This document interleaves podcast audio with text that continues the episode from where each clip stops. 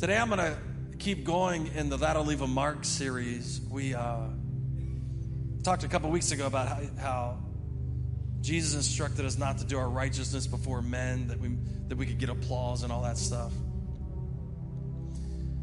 I want to talk to you today about habits and about how just doing a few things over and over and over and over and over again end up leaving a mark, end up leaving a legacy. I was with some people last night. Uh, I've been blessed to be around some remarkable people in my life. I was with some people last night, a guy specifically who'd been a missionary in Ecuador for over 30 years. And I was asking him about longevity and how to, you know, do you plan to be there that long? How? And um, he told me that they have 12 churches now in Ecuador they have a hospital, a radio station. Their ministry sponsors 2,500 Compassion uh, International kids.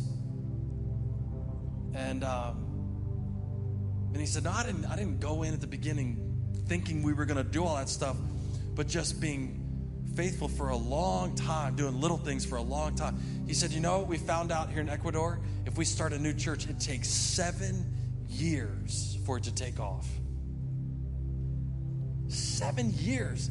Now, I don't know about you, but if you'd have stood at the uh, on your wedding day,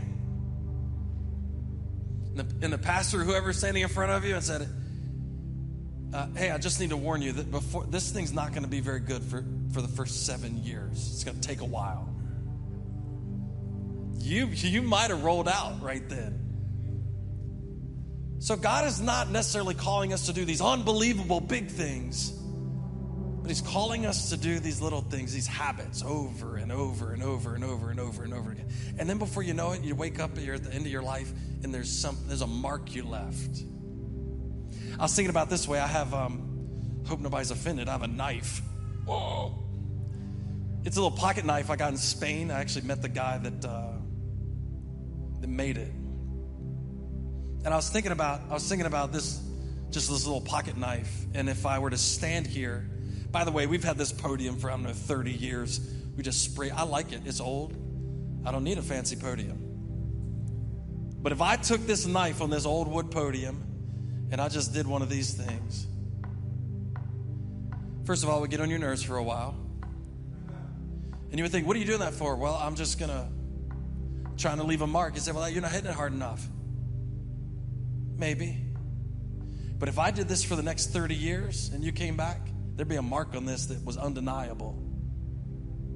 Not from being flashy, not from doing something crazy, but just from doing the same thing over and over and over again. And you know what the Bible is full of? Encouraging us to do the same thing over and over in every circumstance, in every situation. Hey, here's how you respond. Here's how you do it. Over and over and over. You don't have to be flashy, you don't have to be loud. Just over and over. Create habits that glorify God over and over. And then one day you wake up, you're a grandmother, you're a grandpa, and you're looking back, and your kids are saying, and your grandkids are saying, Man, they were just faithful. How'd, you, how'd that happen? We just did the just a little tap every day, just a little before you know it, it made a mark. Made a mark on your life, made a mark on other people's lives. So we're going to talk about that this morning. We're going to read from Hebrews chapter 10. We're going to read verse 19 through 25. We're going to try to replace some habits with some other habits. So, Hebrews chapter 10, verses 19. Why don't you stand in honor of the word? You can see it on the screen. Look it up on your phone, on the Bible app. You can go to the Hope Community Church app and do it that way as well. Hebrews chapter 10, verse 19. Say amen if you're ready. Therefore, brothers and sisters, since we have confidence to enter the holy places by the blood of Jesus, by the new and living way that he opened for us through the curtain, that is, through his flesh. And since we have a great priest over the house of God, let us draw near with a true heart and full assurance of our faith with our hearts sprinkled clean from an evil conscience and our bodies washed with pure water. Let us hold fast the confession of our hope without wavering, for he who promised is faithful. And let us consider how to stir one another to love and good works, not neglecting to meet together as it is the habit of some, but encouraging one another, and all the more as you see the day drawing near. Father, we thank you today for your goodness to us, Lord. We pray that there be a couple things that we could start doing that leave a mark. Not big, not flamboyant, not boisterous, but God, just a couple things in our lives you'd help us change today. Help us take a bad habit and replace it with a good one. Thank you for this. And we pray that it will glorify you that we were together today. In Christ's name, everyone said, Amen. You may be seated.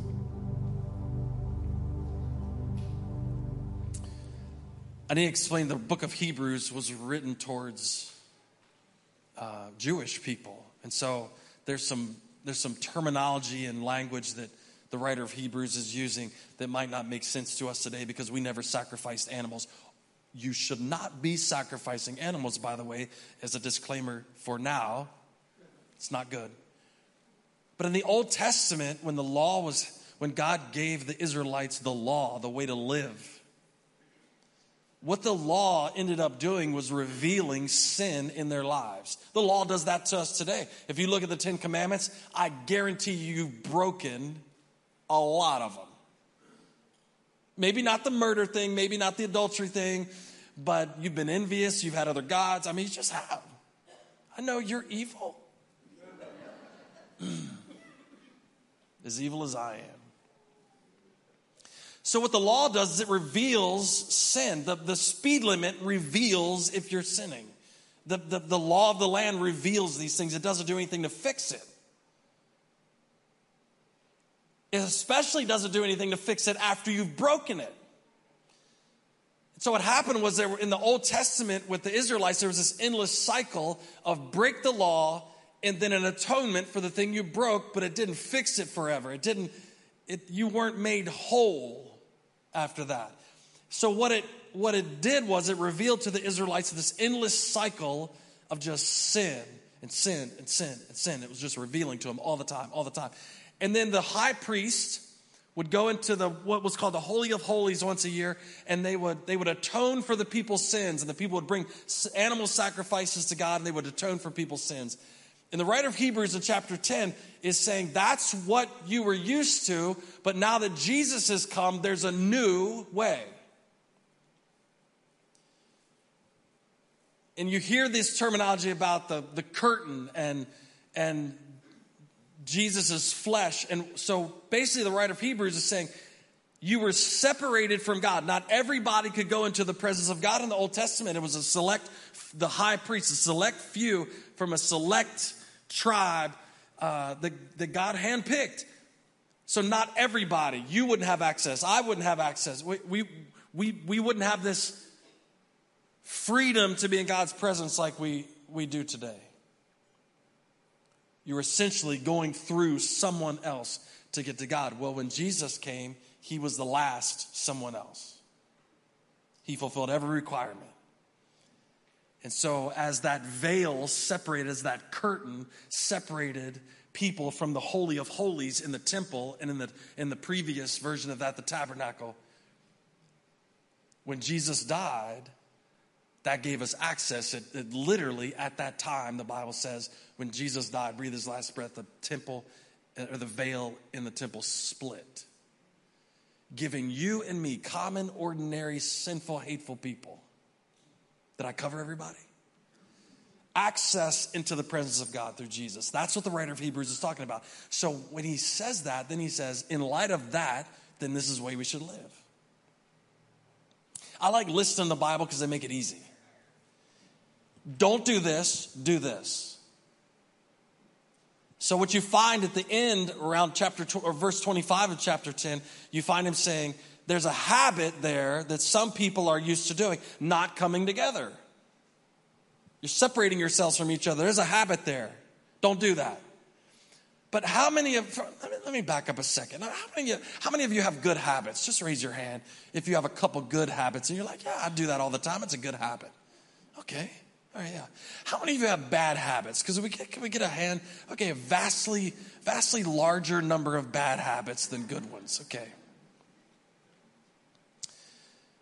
Psychologists have figured out that it is more useful, or, or should I say, the potential for success is higher replacing a habit than just trying to stop one. So, what we as humans inadvertently do is we have a bad habit. We go, I can't do that, I can't do that, I can't do that. All the while, you're bringing attention to the habit that you're trying to quit. I don't want to smoke, I don't want to smoke, I don't want to smoke, I don't want to smoke. And then but before the end of the day, all you're thinking about cigarettes. So instead of just thinking about not smoking, how about let, let's replace that with doing something else, like eating donuts. I don't know which one is worse. You get where I'm going? So it's not just quit, it's do something else. Well, here's the, here's the amazing thing Scripture knew that thousands of years ago. So there's rarely a part in the Bible where it says stop that. It always says stop that and do this.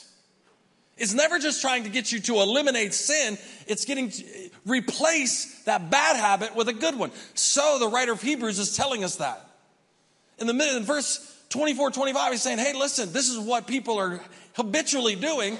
Don't do that anymore. He doesn't just leave it there. He says, I've given you three things that you should be thinking about. Instead of doing that, do this. So, parents of young kids, I think in early childhood education, they call it redirecting. So stop yelling at them, don't do that, don't do that, don't do that, and redirect them to something more beneficial, like homework.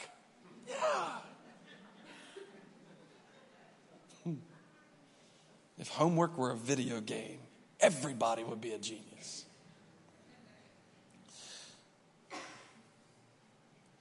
So the writer of Hebrews is trying to get us to not do one thing and do some other things. Your brain, God, if, if we only knew how miraculous our brains are. I, I think, I think there may be a moment when we get to the other side where we start to realize the depth of intricacy that God put into our bodies.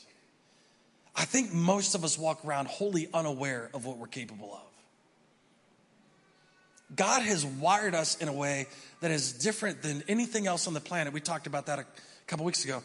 But He wired your brain specifically to be able to do things that is fascinating, like create shortcuts and habits.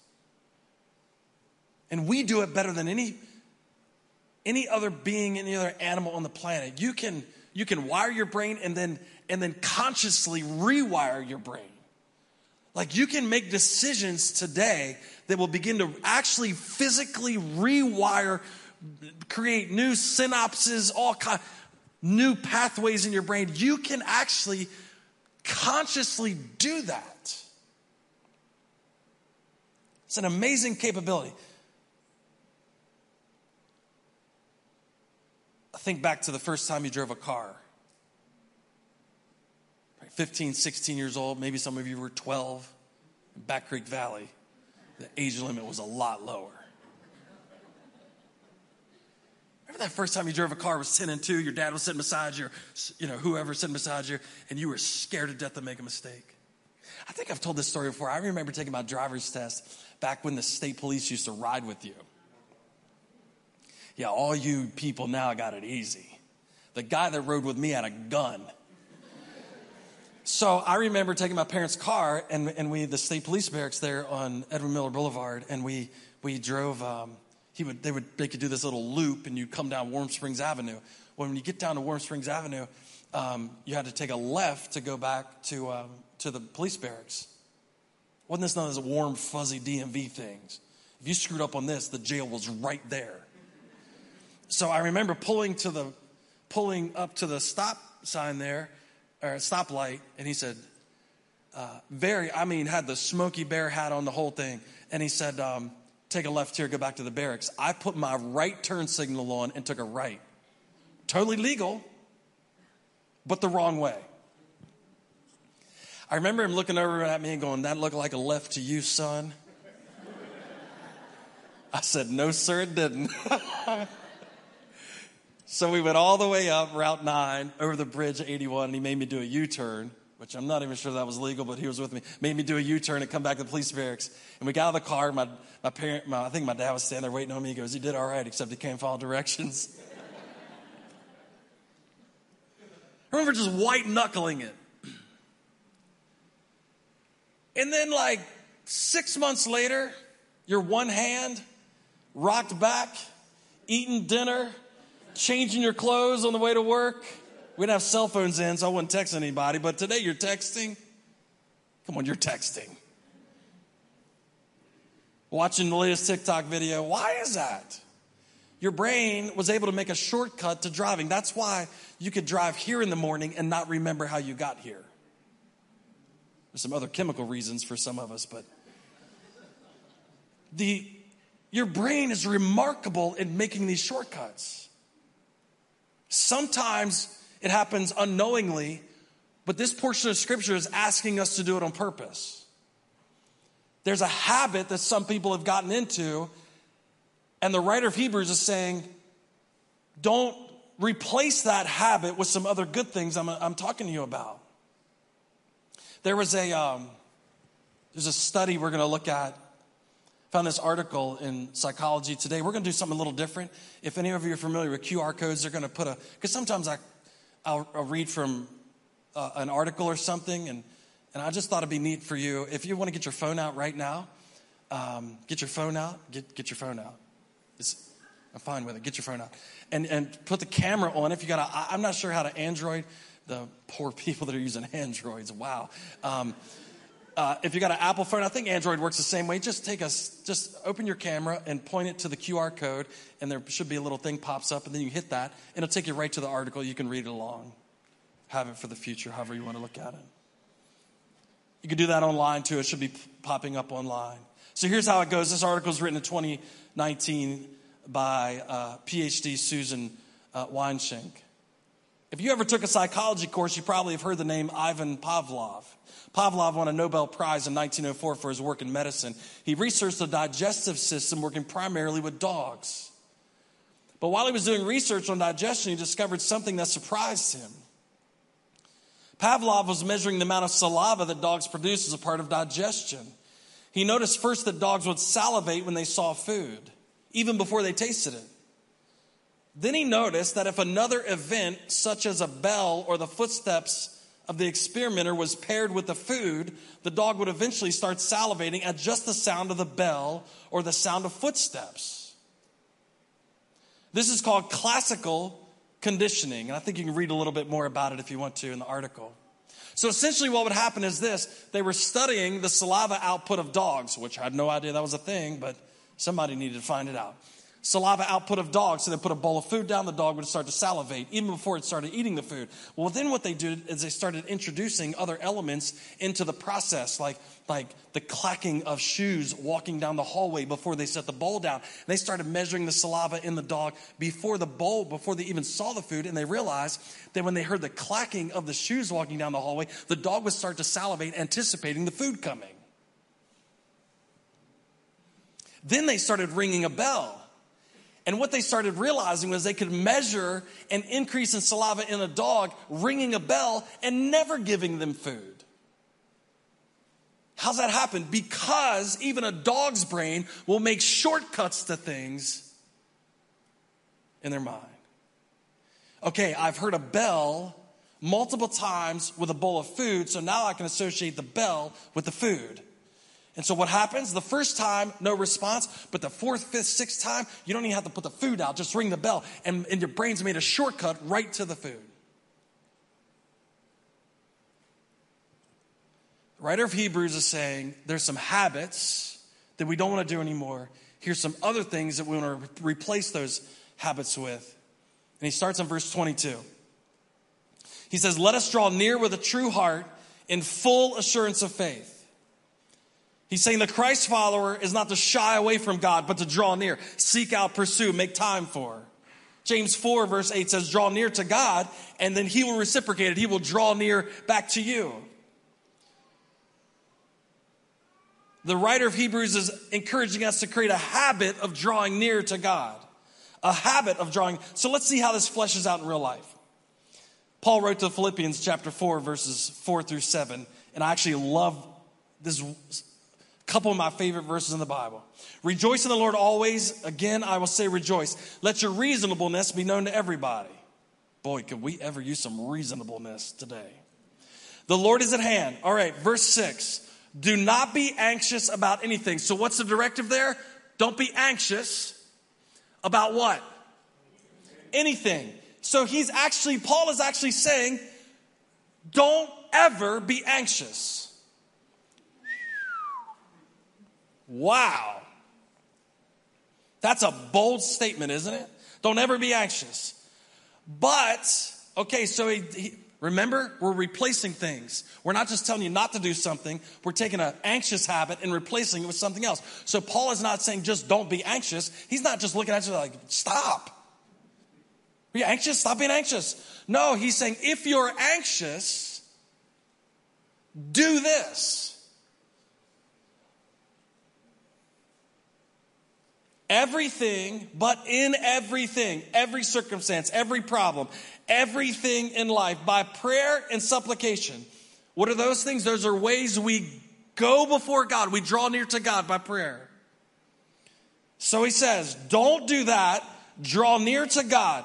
Pray with thanksgiving and let your requests be made known to God. Okay, then verse 7 is the result of us drawing near to God and the peace of God, which surpasses all understanding, will guard your hearts and minds in Christ Jesus. So instead of anxiety, which life creates anxious opportunities. Can we agree with that? Now, do you, do you see what is missing in this equation? There is, not, there is not one mention of God removing the catalyst for anxiousness. Paul did not say he would ever remove the problem. Ooh, you may have to live with him. You may end up with the problem. You say, yeah, but I, I came to God and, and he was supposed to remove my problems. That's actually not in there. That's actually not in the equation. He says the, the, the, the opportunity to be anxious will still exist. Because if the opportunity to be anxious was removed, why would I request anything from God? Why would I ever go before him and say, God, I need you to do this if there wasn't an opportunity to be anxious if he didn't do it? So what happens is, Paul is not saying he's just going to remove all anxious opportunities from your life and your life's going to be perfect. From here on out, you come to Jesus, no more problems. Well, if you've been serving God any length of time, you know that's not true. Sometimes you serve Jesus and get more problems. Well, there'll be half as many people here next week. Whoa, I thought this was to fix some things. It is. If you change one little habit, you will have less anxiety.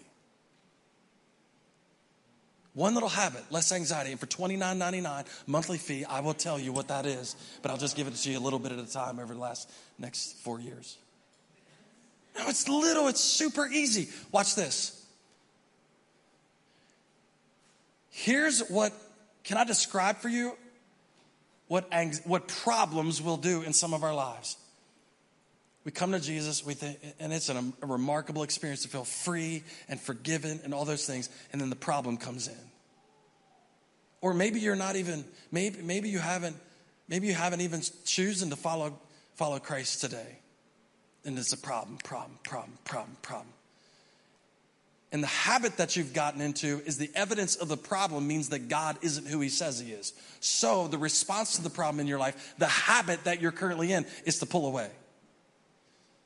God, you let that happen. And because you let that happen, that means you're not real. And if you were real, if you were real in my life, you'd never let anything happen like that. Can you tell how anxious I am right now? I can't believe you do something. I, well, I don't even believe he exists now. And we just start to draw away, draw away, draw away, which in turn creates more anxiety because you were never designed to handle all the problems by yourself. So, the writer of Hebrews is saying, let's replace that. Don't distance yourself from God. Hey, can I go back to the Old Testament? Uh, the way the way they used to think about God in the Old Testament with the high priest. So the high, did you know the high priest wouldn't stay in the holy of holy area very long because if they stayed in there too long, people would get freaked out on the outside. Because way back in the Old Testament, there was a couple guys that went in there and did some things they shouldn't do, and they died. Yeah. And so everybody's sitting outside like, where'd they go? They're not coming out. So the tradition or the habit got into place where you didn't spend a lot of time in the presence of God for fear something bad might happen and it would freak the whole people out. So the priest would go in, do what they had to do real quick, and then come out. Well, well, the writer of Hebrews is saying that is no longer. Because of Jesus, you can be confident in your access to God. You can be comfortable in His presence because He's forgiven you of your sins. Amen? So it's not walking to his presence with fear and guilt that he's gonna kill you. It's walking to his presence with confidence and hope that he's already forgiven you and that you can be in his presence for as long as you wanna be. Amen? Matter of fact, the New Testament encourages pray without ceasing. It's this constant state of living in the presence of God, which is so foreign to the Old Testament. So the writer of Hebrews is saying, look, it's a different time. Jesus has made a way that did not exist before him. So, in light of that, don't distance yourself from God. Change that habit you've gotten into and draw near to God. So I'm going to make your life 50% better right now. The problem is going to be there tomorrow. I got no solution for that is coming. As sure as the blessing of God in your life is, I'm as sure there'll be another problem. It's life. This world is full of sin. We end up being impacted by it. If we didn't cause it, somebody else will. It's a fact of life. There will be problems in our lives. The part that can make your life 50% better immediately is trading that one little habit of distancing ourselves from God, and when the problem arises, drawing near. Present your requests to God with thanksgiving, and the peace that passes all understanding will guard your heart and your mind. Lord, I don't know why this is happening. I don't know how this is happening. I don't know. This is stressful, and I, and I, and I can feel the old Chris starting to well up. And listen, I'm just gonna, I'm just gonna snuggle up to you for a little bit.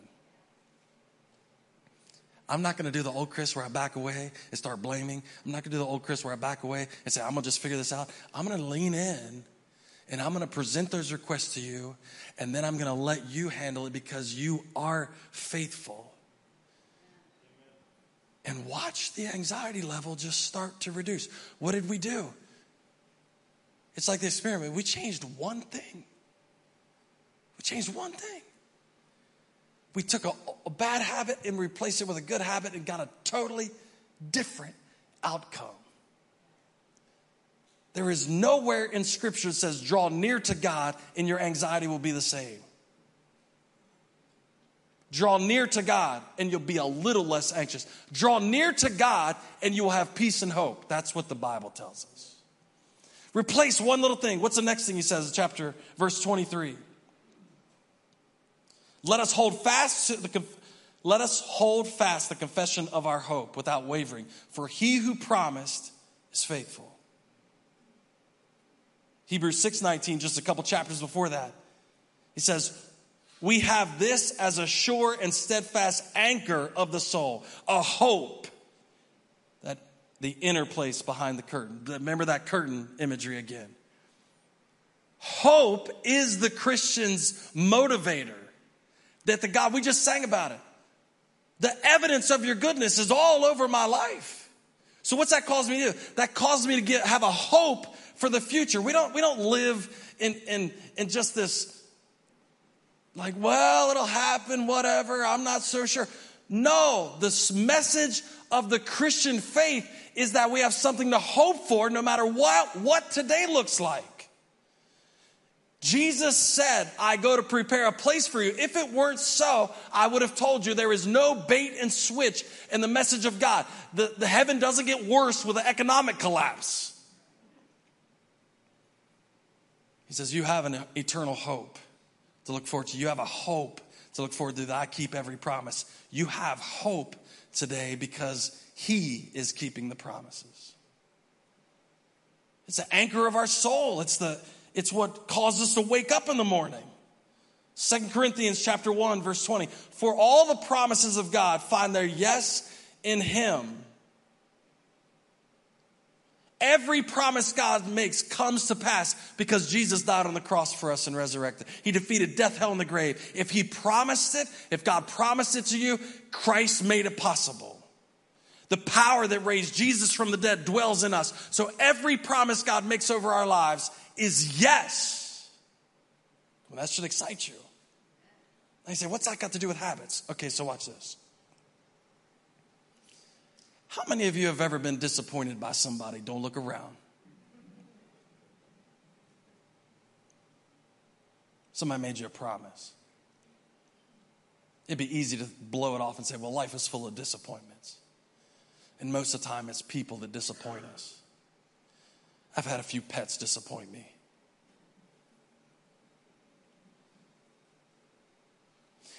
The problem is, we can get into a habit of transferring that disappointment in people to God. Well, I'm not going to trust anything. I, all hope is lost. Do you know how bad they burned me? Do you know how that business deal? Do you know how that, that, that boss promised me this? Do you know my, my, my husband promised me that? He never do this. And my wife promised me, my, my this promised me, my parents promised me. And the promise broken, promise broken, promise broken. And what we can do is we start disengaged because, well, I can't trust anybody. There's no hope. You're just fatalistic. You're just, well, well it is what it is. And I'm not going to, I'm not going to extend uh, trust and hope to anything. I'm just, I'm just not living that way anymore. I've been, you know how many times I've been betrayed in my life? And that becomes the mantra. Come on, you've heard people say it, it becomes a mantra of people's lives. If you trade one little mindset for another one, one little one. My hope doesn't come from people keeping promises. My hope comes because God keeps his promises. And so so I can I can disengage my hope from whether whether anybody here is going to keep a promise or any business is going to keep a promise or any or any or, or any place I buy something from is keep a promise. No, you know what? That's not where my hope lies. My hope does not lie in everything going well. My hope does not lie in everybody keeping their word. My hope does not lie in that. My hope lies in the one who can't break his promise. I could trade one little mentality, but try, well, I can't believe in anybody too. I can believe in the one who can't break a promise. So that changes the expectations of my life. I understand that people may break promises, but the reason I can move forward and have joy in my life and peace in my life is because there is one who never does. One little habit. One little habit. I'm not going to put all my faith in people and get disappointed. I'm not going to put my future hope, the, my future joy, my future happiness in people. Well, some of you live long enough, you know the best intentions can get broken. The writer of Hebrews says, Man, he never breaks a promise. Paul wrote to Corinthians his second letter and he said, Every promise he made is yes to you. He'll keep every single one of. You are not going to get to heaven and go, that seemed better. I mean, they could have gotten somebody else to decorate this place. Now, the Bible says, no eye has seen, no ear has heard, nor has it entered into the heart of man the things that God has prepared for us. It means every single human being to ever live the planet, ever will live the planet, on the planet. When they, when we get to heaven, your mind is going to be blown. That's the promise it's worth it. The hope that lies before us is worth trusting Him for and not getting all down in the dumps because 10 people broke their promises you over the last 20 years. No, that's not where my hope comes from. I'm changing the habit of, of trying to find hope in every little situation, and my hope comes from Him. Lift your head where your help comes from. It's Him, He fulfills it every time. It's trading a habit. Here's the last thing Verse 24, and let us consider how to stir one, stir up one another to love and good works, Okay, we're supposed to be encouraging one another in love and to do good things. And then verse 25, not neglecting to meet together as, as is the habit of some. So we're creating another habit here. We're going to stir each other up to love and good works.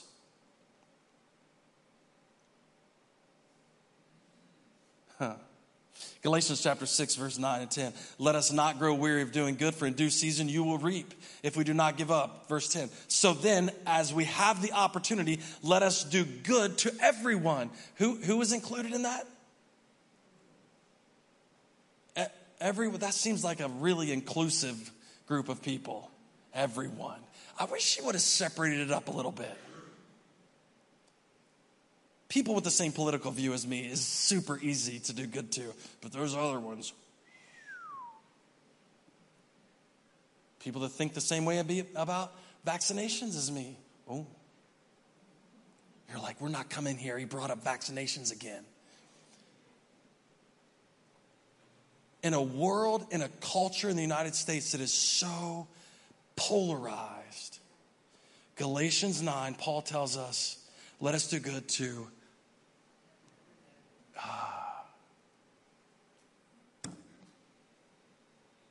Bible reading plan made me read that. If I didn't read it, I wouldn't be responsible for it.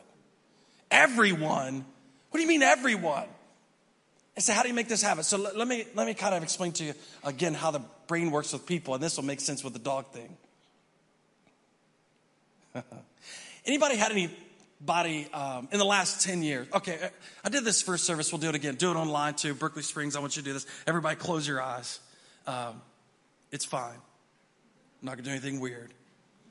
Close your eyes. I want you to think about somebody who has done something bad to you in the last 10 years, but they've done it like three or four times. You know, think about it. Get their picture, get their face in your mind. Uh, okay, I'm gonna wait a little while, let this take effect.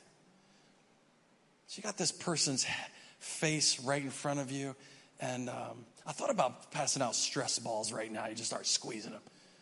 All right, uh, open your eyes. Okay. Anybody in the room start to get that little knot in your chest? Like, yeah, they did do that to me. It's a good thing they're not here today. You know what you find out? There's a book I read called Dealing with Stubborn Sin. Your, your brain does the thing that the dog study did. So here's what happens you have a person, and you have something that, and, and you have your response to that person. Person, response to that person, person, response to that person. Okay. In the middle, they do something negative to you. Yeah. They do something negative to you. And it elicits that response. And then maybe they do it again, elicits the same response. Do it again, elicits the same response. And then all of a sudden, watch this. Remember how they could get the dog to salivate without even putting the food out? Have you ever found yourself being angry when the people walk in the room but they haven't yet done anything to you? Don't look around, don't look around. You're going to the family reunion, you're like, well, if they're there, you haven't seen them in 10 years. You haven't been around for them to do anything to you, but because 15 years ago, or how about the person at work? That's probably where it gets most of us except I work at a church, it's not allowed. Um, that's probably where it gets most of us. You're sitting beside the person and they've just done something to you a couple times. You're just like, man, they irritate me. They could come in with your favorite chocolate and a $10 coffee, and you'd be like, thanks. well, all they were was nice to you that morning. Yeah, but that doesn't make up for last week.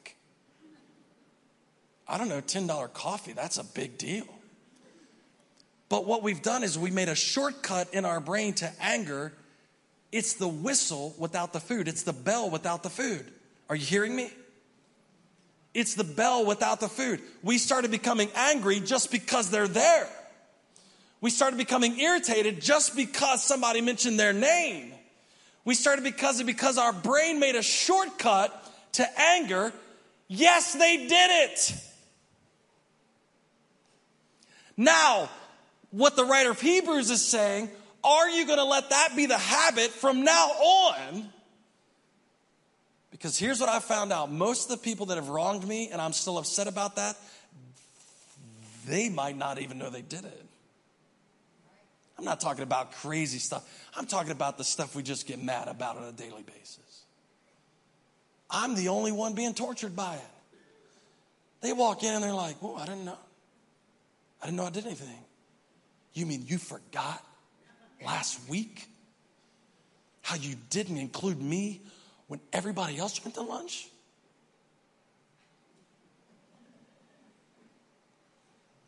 Brain makes a shortcut just like that. Just like that. So you start giving them the cold shoulder when they come in and you start not talking to them. And when they sit across the desk from you, raise your monitor so you can't see them. Oh, we haven't even gotten into marriage yet. Just make that shortcut, make that shortcut, make that shortcut. And you wake up one day and you haven't talked to each other really for six weeks. Why? Because you did that to me six weeks ago and I've forgotten. And every time I see your face in the morning, it just brings it back. I've been married a while. and I make shortcuts really fast. What is he saying? Let's encourage each other to love each other. And then we get to Corinthians and he says, Do good to everyone. You replace one little habit with love and it changes your whole day. One little habit. So what do we when we when we paint the whole picture, we go, okay, Three things. I'm, I'm not going to distance myself from God, but I'm going to draw near. I'm not going to bring my, I'm not going to have my hope depend on people. My hope's going to depend on God. I'm not going to hold grudges and, and just let anger be my, be my habit. I'm going to, I'm going to love on people. And not only that, I'm going to encourage other people to love on people. So all of a sudden, all of a sudden, the church, by three little habits, the church doesn't look like anyone you've ever seen before. Because all of a sudden we're not anxious. All of a sudden we have an eternal hope that we actually believe in. And all of a sudden we love everybody. Do you see how, do you see how this works? Nothing big. I'm just going to be nice to you when you walk in the office tomorrow. And I'm not going to be hateful because of what you did last week. I'm going to physically break that connection in my mind. And I'm going to choose to pick the gospel this morning. I'm going to choose to pick what Jesus said. I'm going to choose to pick what I've been instructed to do. I'm replacing that old mindset with another one. And it's not going to be spectacular. Nobody might, not even notice. You're not going to get a promotion for it. Your kids aren't going to give you any accolades, but you're going to wake up every day and just, I'm choosing to do this one little thing. I'm choosing to do these two little things. And before you know it, you know what? 30 years at the same place, and they say they're the kindest people we've ever met. How'd that happen? I just chose one little thing every day. One little thing every day. And I ended up leaving a mark. Ended up leaving a mark for my family because I chose to be nice, chose to love, chose to do good works for people. I chose to have hope. I chose every day to replace that habit.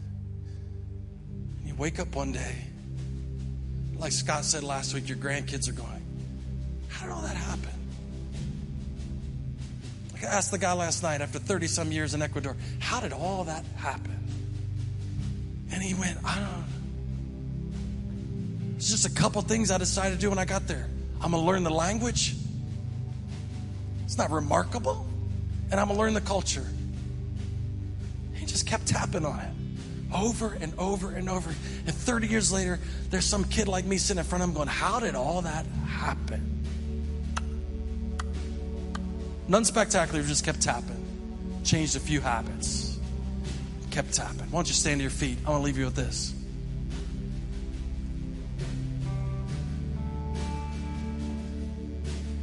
Tons of studies have proven, and I don't have any QR codes to prove this. I can, I can give you the resources later if you set too many goals in your life this coming year, let's say you like I got I want to change 10 things in my life this coming year. You won't change anything. The higher the amount of goals, the less probability that you will accomplish them. But if you cut that thing down to one or two or three, the likelihood of you accomplishing those things skyrockets. And so today, I'm not telling you to change everything about your life. I'm not telling you to go through this whole dramatic makeover. No, just a couple things. Just a couple things. And if it's over, pick one. Pick one. Just say, God, you know what? I'm going to start. Here's what's going to happen. I'm going to, whenever the problem rises, I'm going to start drawing near to you. That's it. I'm going to go to you first. I'm going to stay close to you. Um, this is the way I'm going to respond to these things. Just pick one. And you will, the beauty of it is, is that that same shortcut that's possible for all the bad things becomes possible for all the good things. And when you do that for six months or so, your shortcut will be here's the problem draw near to God. I don't even have to think about it. I don't even have to think about it. So now I can take that same mental energy and start thinking about how to treat people well and how to do other things. And so just start today going, God, you know what? Just I'm going to do one thing. I'm going to start trading this habit for this one. And I'm going to just keep tapping away at it, tapping away at it, tapping away at it. Because what you do consistently is the mark that you end up leaving. What you do for over a long period of time, the little things that you do over a long period of time, are the marks that you end up leaving for eternity. And we want to get them right, amen?